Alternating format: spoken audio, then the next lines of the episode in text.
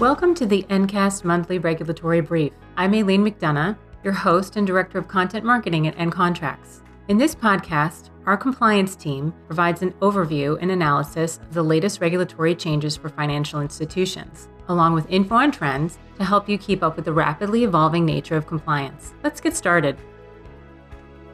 Hello, and welcome to another issue of the Regulatory Brief. Thank you for joining us. My name is Stephanie Lyon. I am the Vice President of Compliance, and joining me today to deliver our brief is Katie Ferrell, Regulatory Compliance Expert, and Nicole Upshur, Regulatory Compliance Counsel. Just like every time, we're going to be covering the most important topics at the beginning that affect everyone in the industry. Then we're going to curate it a little bit more to talk about things that affect depository institutions like banks and credit unions, and end with our ever so important mortgage companies. Kicking us off today is, of course, a topic that is very difficult to talk about, but it's something that is going to affect financial institutions in the United States. So we felt it was very important to discuss the Russian and Ukraine issues going on, and Katie has that information. Katie, take it away. Thank you, Stephanie, and thank you everyone for tuning in today. As we all know, we have experienced some great turmoil in recent days due to the events involving Russian attacks on Ukraine. And U.S. financial institutions are bracing for the potential economic and cyber impacts as a result of the escalating conflict. We have been very busy here at Ncontracts updating our compliance management solution and Comply, with announcements straight from the White House, sanctions and general licenses issued by OFAC, resources from the Cybersecurity and Infrastructure Security Agency, and from our own industry's regulators, such as NCUA's recent updates to cybersecurity resources and tools, and the American Bankers Association's recent addition of a new webpage covering this incident. In addition to the sanctions, the United States is also responding to the attacks by prohibiting Russia from access to funds it keeps in U.S. dollars. Ukraine also suffered a series of Russian malicious cyber incidents, with reports of potentially destructive malware on the private sector systems that could result in severe harm to critical functions. CISA has responded and issued the following statement in recent days, that every organization in the United States is at risk from cyber threats that can disrupt essential services and potentially result in impacts to public safety. We are all very aware that cybersecurity and cyber attacks vulnerabilities pose a significant risk to our financial system, and the entire cybersecurity community has been placed on high alert to adopt a heightened state of awareness during these times and conduct what's being described as proactive threat hunting. Financial institutions are alerted to be prepared, and leaders should heed to precautions by ensuring there are no gaps in IT security personnel and by being sure staff are aggressively monitoring activities for any abnormal behaviors at your institution. Create, update, or review your cyber incident response plan, and most importantly, make sure your personnel are adequately trained on how to respond to incidents. Be sure your network is defended, stay informed, be aware, and use your resources from the U.S. Treasury, CISA, federal regulators, and all of the other resources that we're getting, it seems like hourly right now. All institutions, regardless of size, could be vulnerable to cyber attacks at any time, but even so more during these recent global events. The agencies have also observed that potential supply chain disruptions resulting from the global events may require management to reevaluate your business continuity or your disaster recovery plans. So stay very attuned to any potential impacts these events could have to your suppliers and to your vendor management program. We'll continue to track the impacts of these events to our industry. But in the meantime, I wish you all nothing but peace, unity, and safety during these times. Thank you so much, Katie. That is a great message to deliver. And it doesn't seem like we can do an Ncast without talking about cybersecurity. So it's very timely and important to keep that in mind. We're going to go ahead and move on to something that has been in the news. Nicole actually authored a blog on appraisal bias, and now we have more on bias, but this time on valuations. Nicole, what's going on that front?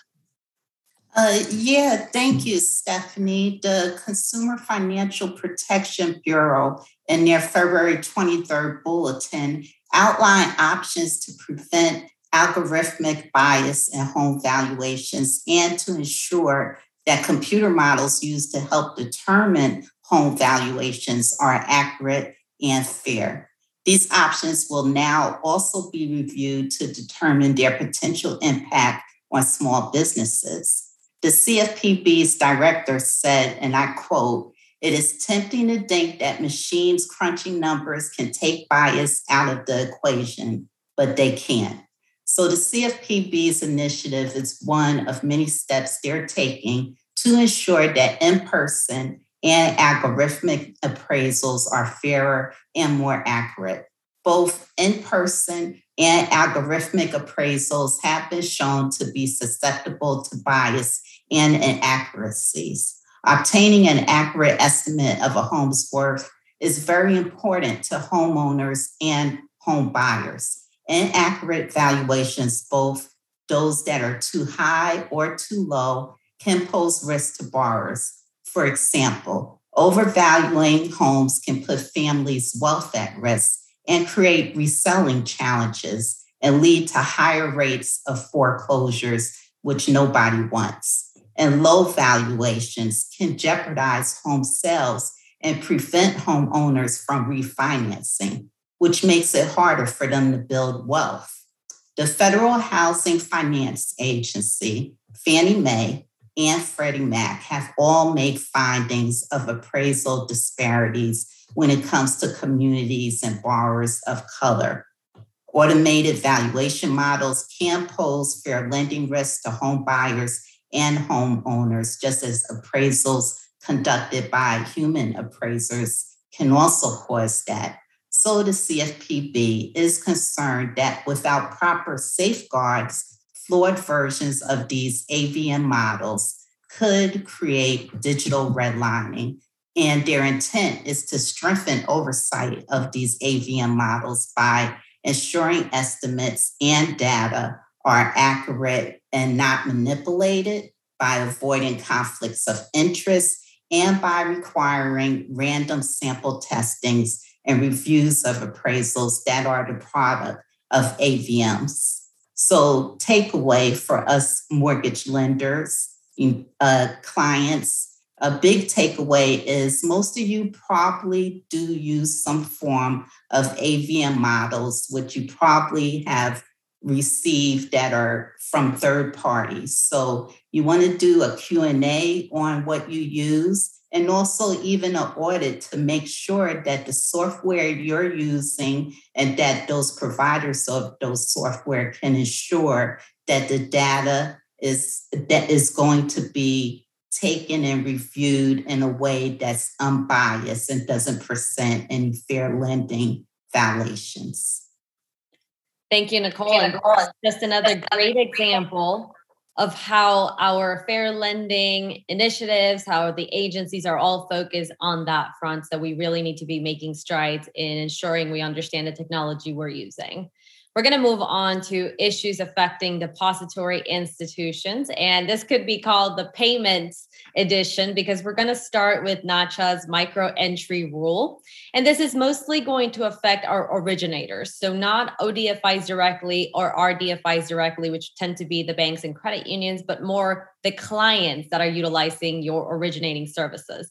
And the way that this rule affects people in the micro entry space is micro entries are utilized to generally do account verification. So for example, if I want to make sure I have an auto draft to pay for a service on an annual or monthly basis, they might want to send me a small deposit of 25 cents or something similar and tell me to verify my account to ensure I have access to it. Then you do it and you're set to go. Well, because of the way and the amount of people utilizing micro entries and companies, NACHA thought it was a good idea to just streamline the formatting in the way that micro entries are being done. So there's a couple of compliance deadlines you have to keep in mind. The first one is September of this year.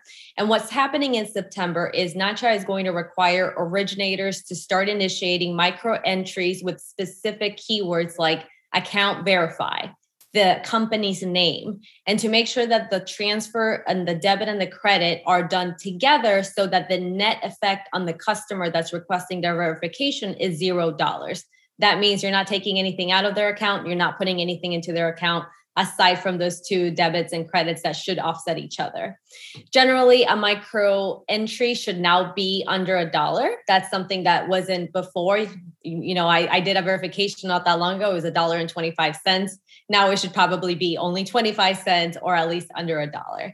So that is the first formatting that you need to keep in mind for September. And the second compliance deadline is going to be March of next year. So March 2023.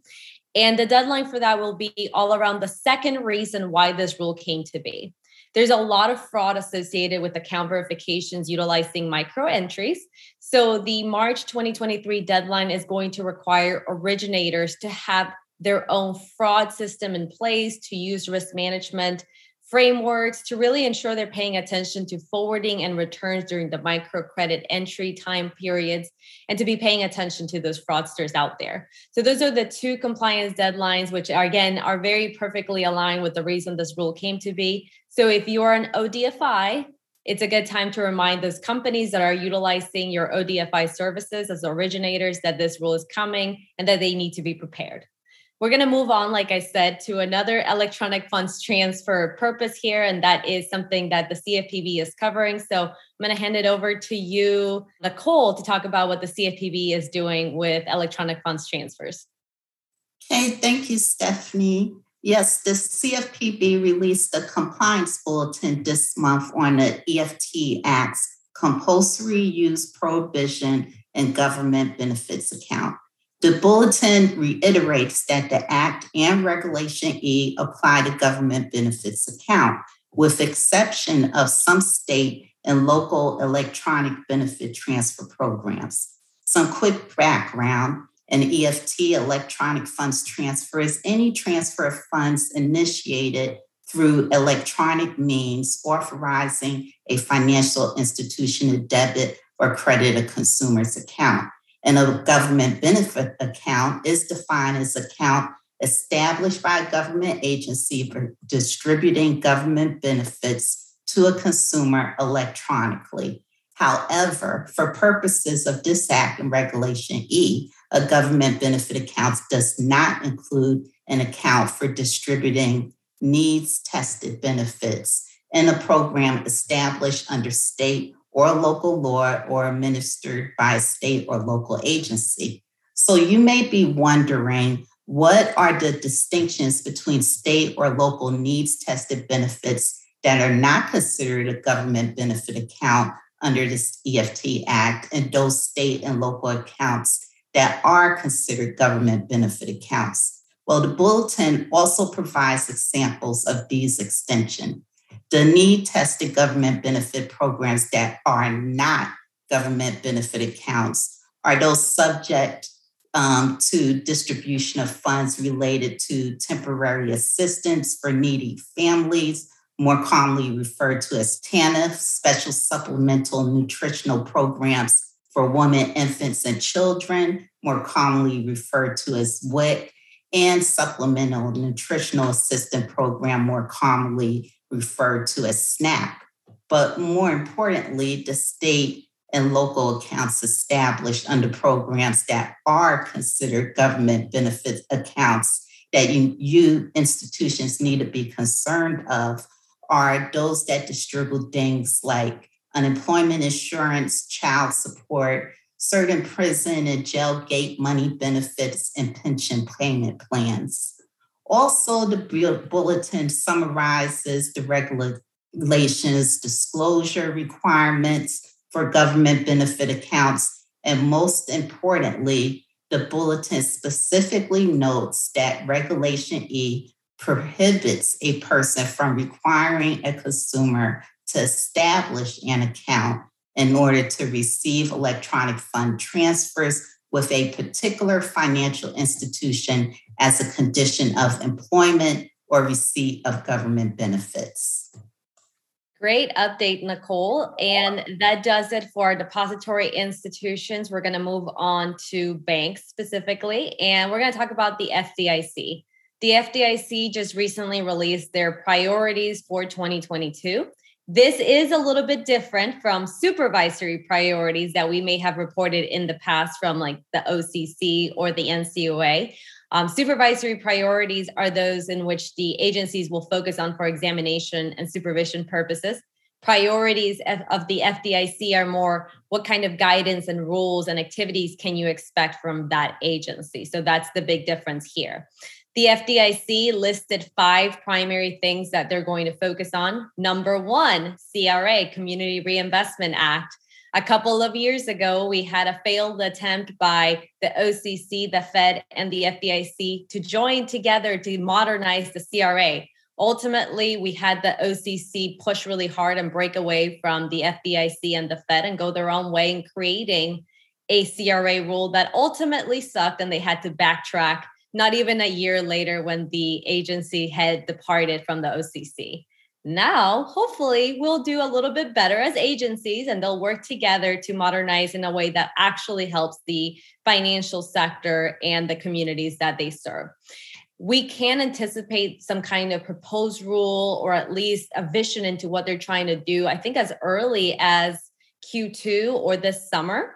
That's what we're hoping for. The OCC has also said this is a priority for them, so we know it's coming pretty soon. The second priority for the FDIC is around climate risk or climate change. We have been hearing about climate risk for a while in terms of ESG, which is environmental, social, governance concepts.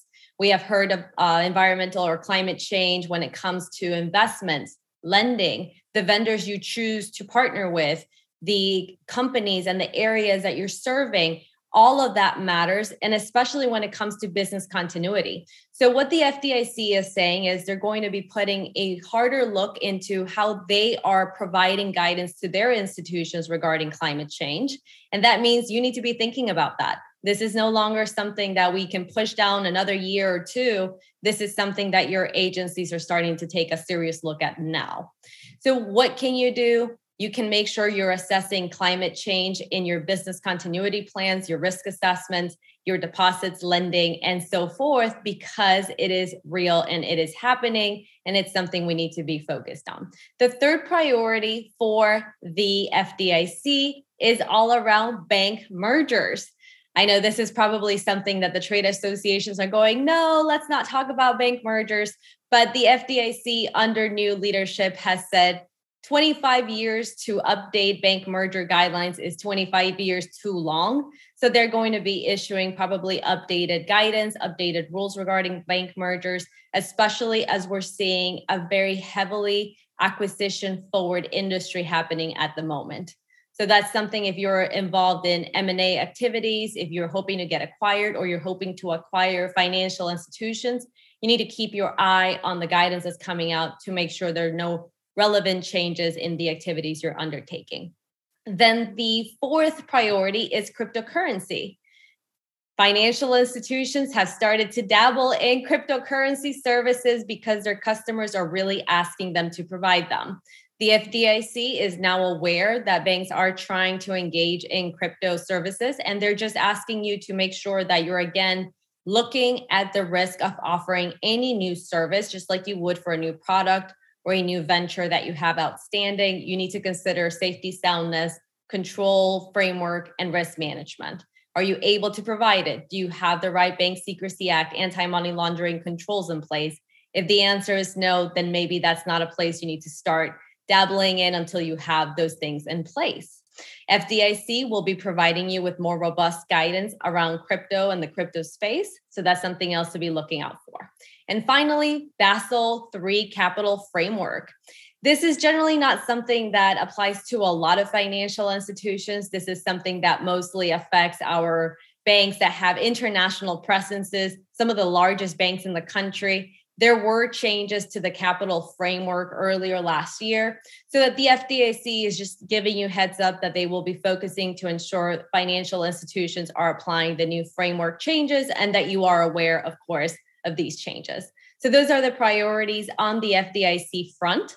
We've also had quite a few staffing changes at the FDIC, and this is normal. It happens with every administration. When we see the executive branch change, we also see a lot of the agencies go through a huge influx of change as well, which is exactly what's happening at the FDIC.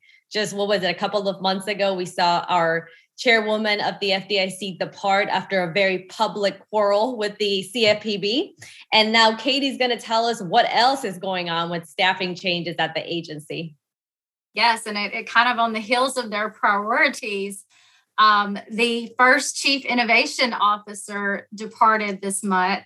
Sultan Mehe departed only a year after joining the agency.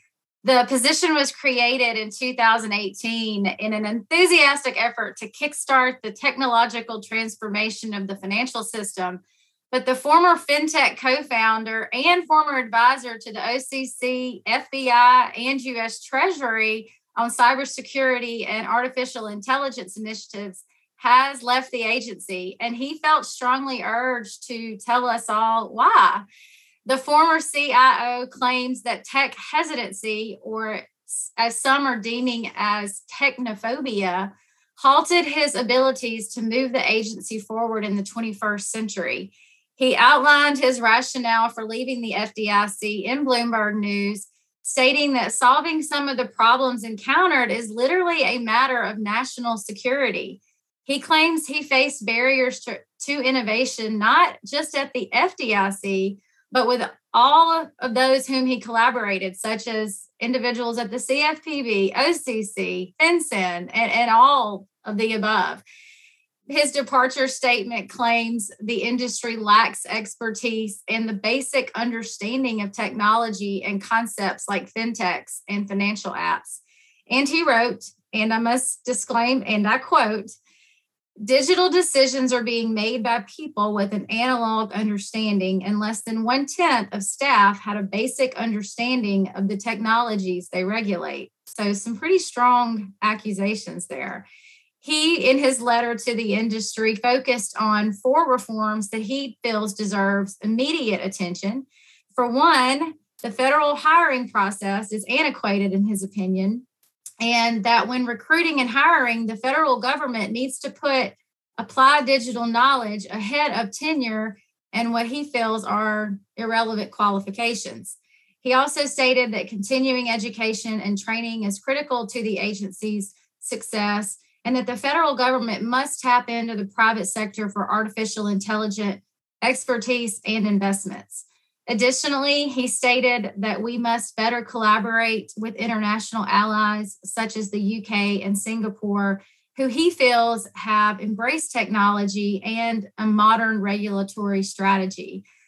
He is of the opinion that learning from our friends is essential to staying ahead of our enemies. And in light of what we spoke of earlier with the crisis in Ukraine, this letter has been described negatively as a, and I quote, blast to the agency, but it does bring to light multiple aspects related to technological change. So I am personally looking forward to seeing how the agency responds to the claim that it suffers from technophobia.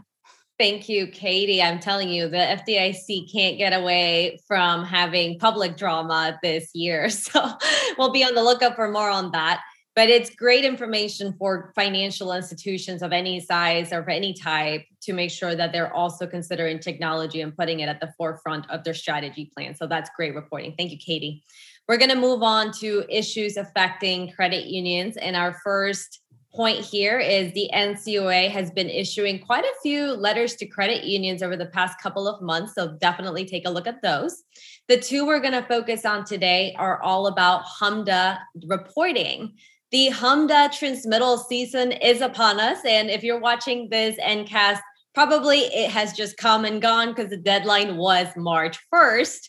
So if you're watching now thinking, oh, the deadline is coming, no, it came and went.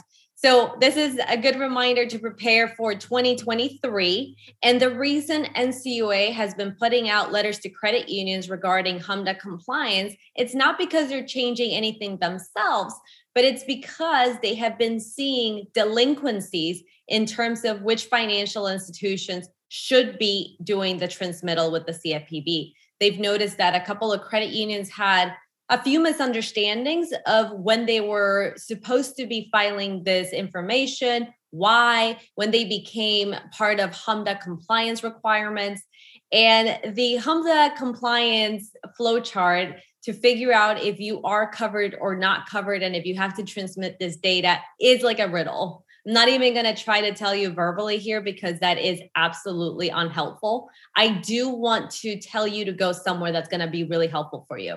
And that's going to be the CFPB's HMDA institutional coverage flowchart that takes you step by step by step, whether you should be filing, and if yes, when. So just a couple of ideas on the flowchart. If you have a specific asset size, which changes every year, if you have an office at an MSA or a metropolitan statistical area, if you do primary or refis for 1 to 4 family dwellings, if you do those types of things, and then you also do home mortgages and open home mortgages like HELOCs, you need to be taking a look at HMDA to ensure you are filing when required.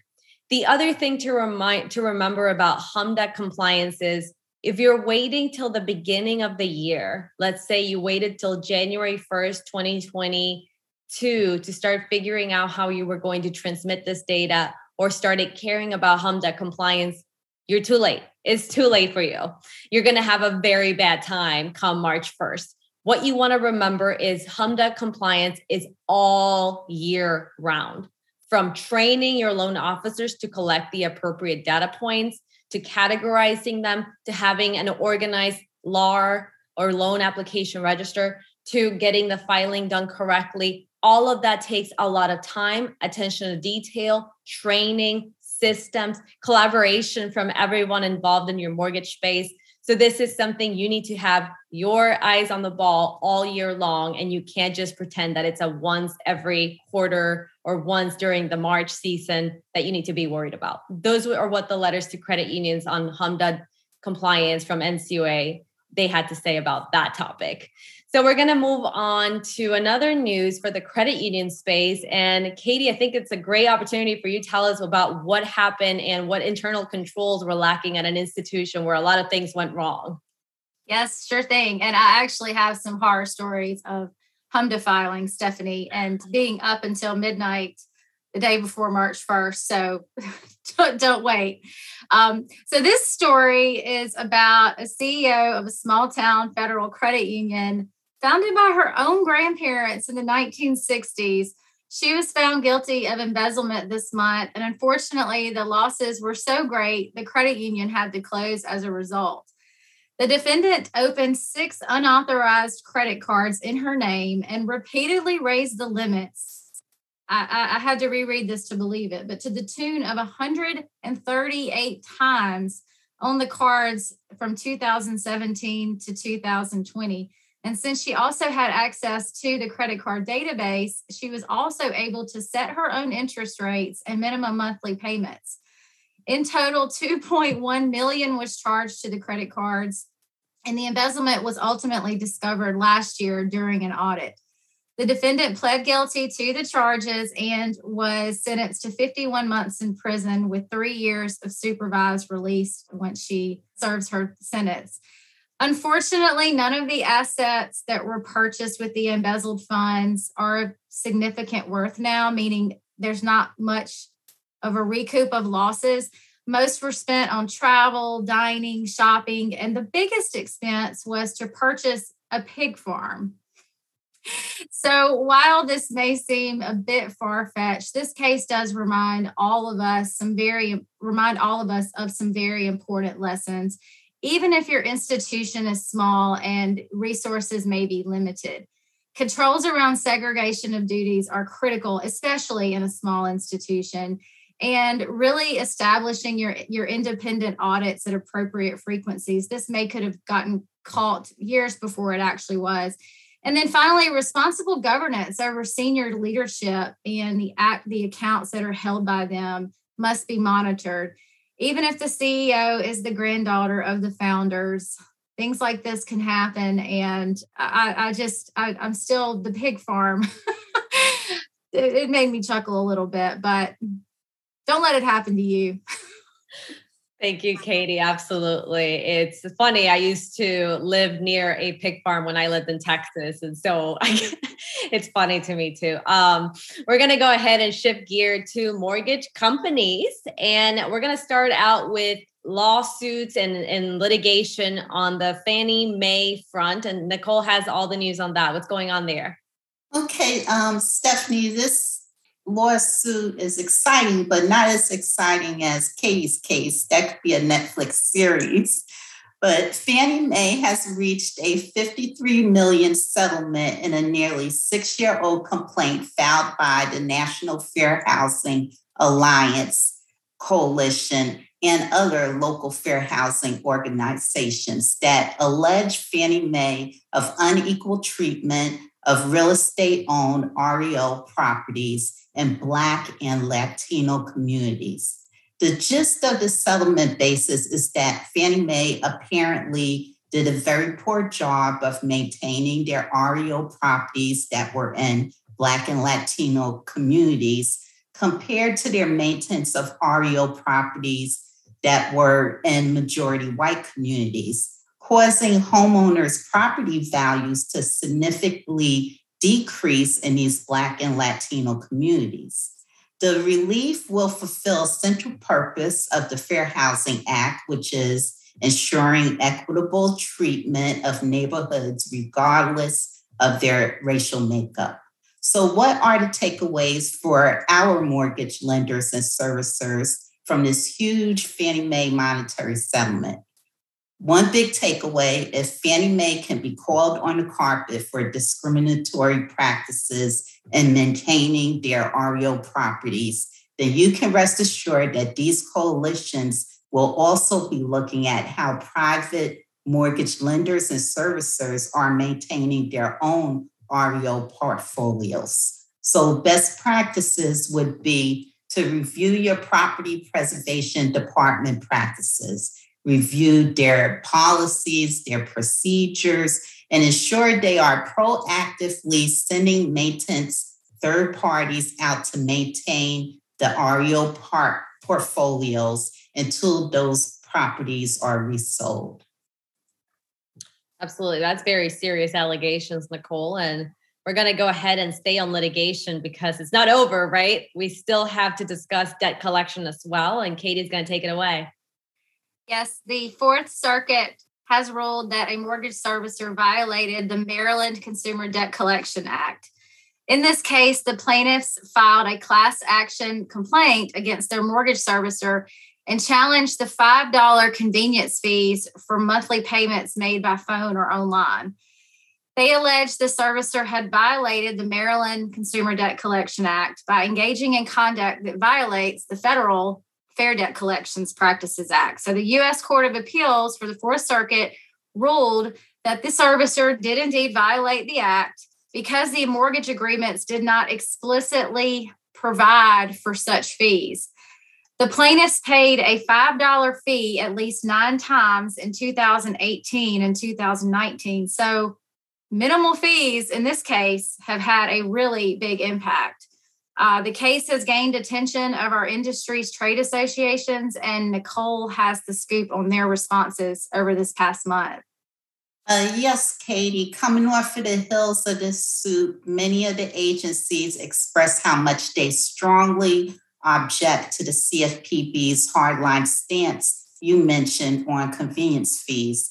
These agencies included NAFCU, the NBA, along with several other organizations. They filed amicus brief on February 22nd with the United States Court of Appeals, arguing, as you stated, the CFPB's hardline interpretation of the phrase permitted by law in the FDCPA and in the Carrington Mortgage Services case, results should not be so narrowly construed as to include those fees that are only expressly authorized by a mortgage instrument or statute. So what does that mean for our mortgage servicers? Well, the incentive to expand servicing offerings for borrowers' benefits could be stifled because of a case like this and a hard stance like this. We all know that convenience fees are a necessary evil in order to offer consumers a way to handle payments and other transactions more conveniently.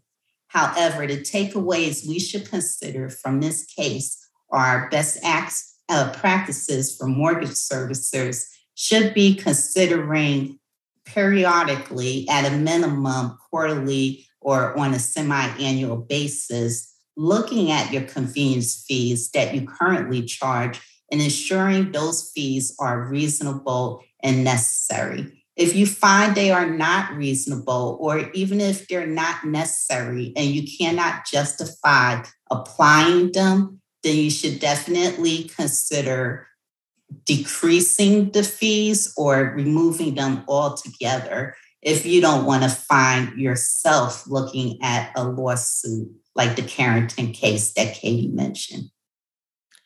Thank you, Nicole. Those are great points that you made, both Katie and Nicole. And on behalf of all our team, thank you so much for joining us. Don't forget, Comply is here to serve you as software. You can find guidance, news, more regulatory changes that are happening real time.